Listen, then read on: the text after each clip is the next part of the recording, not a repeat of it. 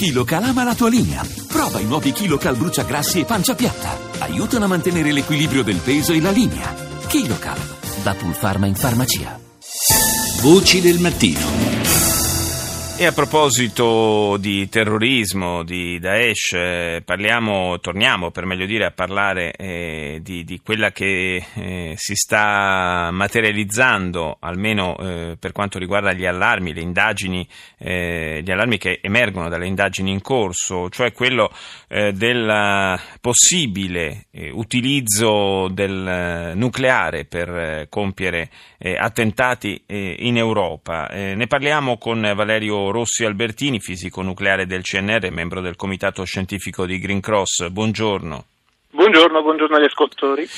In, questi, in, queste settimane, in questi ultimi giorni in particolare, sono emersi molti, eh, molti elementi, molti indizi abbastanza inquietanti sulla, eh, sulla possibilità che eh, i terroristi possano utilizzare il nucleare per colpire l'Europa. Forse non tanto eh, la possibilità di, di, di, far, o almeno nell'immediato, di, di, far saltare per dire una centrale, causare un, eh, un danno enorme in questa maniera, quanto eh, l'utilizzo di, piccole quantità eh, di materiale radioattivo che comunque disperse in, eh, in ambienti, in, in, zone insomma, ad alta densità abitativa potrebbero comportare dei danni enormi. Sì, è vero, se ne è parlato negli ultimi giorni, ma eh, il, l'allarme deve essere molto ridimensionato eh, in quanto un attacco che, l'attacco che era stato ventilato alle centrali nucleari, che giustamente lei dice non è quello più verosimile, più probabile, eh, io dico che è assolutamente eh, impossibile che si realizzi nella forma in cui era stato prospettato. Abbiamo sentito che i terroristi in Belgio avrebbero eh, spiato il direttore di, del, di, una delle centrali nucleari con scopi mh, ancora non, non uh, eh, chiaramente eh, compresi perché eh, un, terrorista con, armato di un giubbotto esplosivo come sono stati quelli che hanno colpito Bruxelles non è assolutamente in grado di accedere ad una struttura nucleare e quando anche si riuscisse ad avvicinare non avrebbe nessuna possibilità neanche di scalfire dall'esterno la struttura che protegge il reattore nucleare.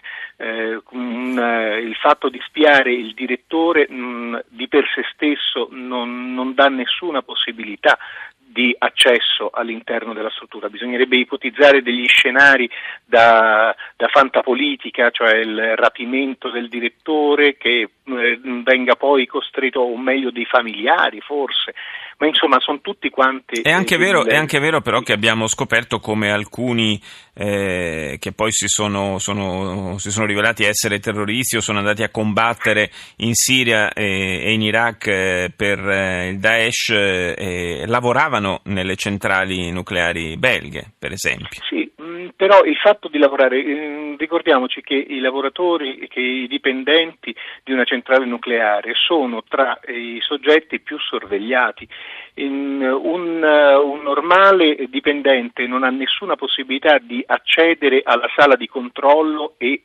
perché questo è quello che si era ipotizzato, sì. e mandare fuori del, del regime ordinario il, il, reattore nucleare. Quelli sono dei processi molto complessi che vengono eh, controllati da una squadra di esperti no, e poi mh, ci vuole un'altissima qualificazione, come si può immaginare, per intervenire nelle normali eh, operazioni di funzionamento di un reattore.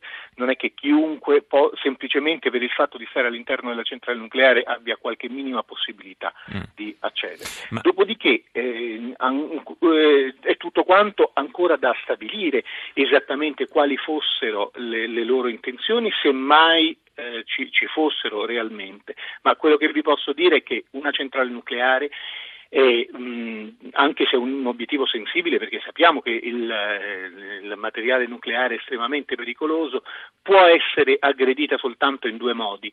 Uno, con un'azione militare impossessandosi materialmente della sala di controllo e sapendo che cosa fare, mm. ma sono presidiate militarmente le, le, centrali nucleari, soprattutto in questo periodo che, di allerta a, a, livelli altissimi.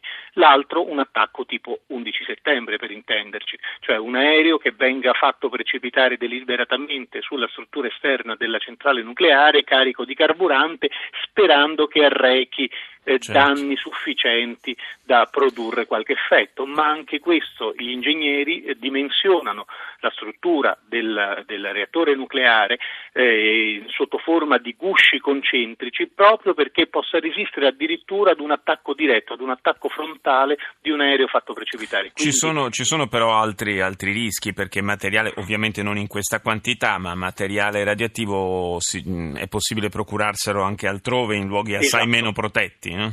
Esatto, ma questo infatti, però stiamo parlando di un'altra cosa. Allora non è più un attacco a una centrale nucleare come quella che si era temuta in questi giorni, ma è la capacità dei, dei gruppi terroristici di impossessarsi di materiale nucleare, ma soprattutto sul mercato nero, perché dopo eh, lo, sappiamo, lo smantellamento dell'Unione Sovietica, eh, alcuni dei paesi si sono trovati in possesso di eh, combustibile, di materiale nucleare e eh, c'è stato tutto un periodo in cui era difficile riuscire a capire di chi fosse la uh, responsabilità di gestione di questo materiale e allora non si esclude che una, un, delle piccole porzioni possano essere state sottratte. Ma qua siamo sempre nel campo delle ipotesi e poi il, uh, non, non stiamo parlando assolutamente di eh, capacità di questi gruppi di eh, realizzare un ordigno nucleare. Stiamo parlando appunto eh, di bombe sporche, certo. cioè di materiale che venga fatto esplodere e quindi produca una contaminazione dell'ambiente circostante. Beh, questo ovviamente ci spaventa non meno, eh, devo dire la verità, perché allora, in una grande città una cosa, un evento di questo sì. tipo sarebbe davvero preoccupante. Naturalmente l'effetto psicologico sarebbe notevolissimo, però eh, il danno arrecato effettivo è, è, molto minore di quanto uno non possa pensare, cioè ci sarebbe la possibilità di una piccola di una contaminazione circoscritta, poi perché non è che stiamo parlando di un effetto alla Chernobyl o alla mhm. Fukushima, mm-hmm. no, cioè certo. di materiale che è un materiale che quando anche fosse fatto esplodere contaminerebbe una porzione circoscritta di territorio che per carità è un evento che eh, scongiuriamo, però eh, è sempre una contaminazione circoscritta e poi non avrebbe un effetto di avvelenamento dei pozzi, per così dire. Certo, ci sarebbe una contaminazione, bisognerebbe mettere in sicurezza la zona, ma non, eh, non è niente di analogo mh, a quello che era stato prospettato di possibilità di esplosione di un piccolo ordigno nucleare all'interno del, di un centro urbano. E per quanto riguarda la sicurezza, ad esempio, di strutture sanitarie nelle quali eh, viene utilizzato materiale radioattivo, se ne è parlato anche di questo in questi giorni? Sì, naturalmente, noi eh, qui in Italia eh, ovviamente la situazione è variegata, ogni paese ha la sua eh, legislazione, ha le sue normative, eh, sicuramente sarebbe più semplice, ma anche in quel caso stiamo parlando di ehm, materiale a bassa radioattività. Mm non è che, che, fulminerebbe istantaneamente, potrebbe creare appunto delle intossicazioni eh, di tipo nucleare, di tipo atomico, ma ehm, i cui effetti poi oltretutto, è questo eh, che non, non sortirebbero eh, la, sì, l'effetto voluto dai, voluto dai, terroristi. terroristi. Ma insomma, cioè, c'è... non ci sarebbero vittime immediate. Ecco, ci ha un po' rasserenato Valerio Rossi Albertini. Grazie, grazie anche per questo. Siamo in chiusura, linea Val GR1, noi ci sentiamo domani.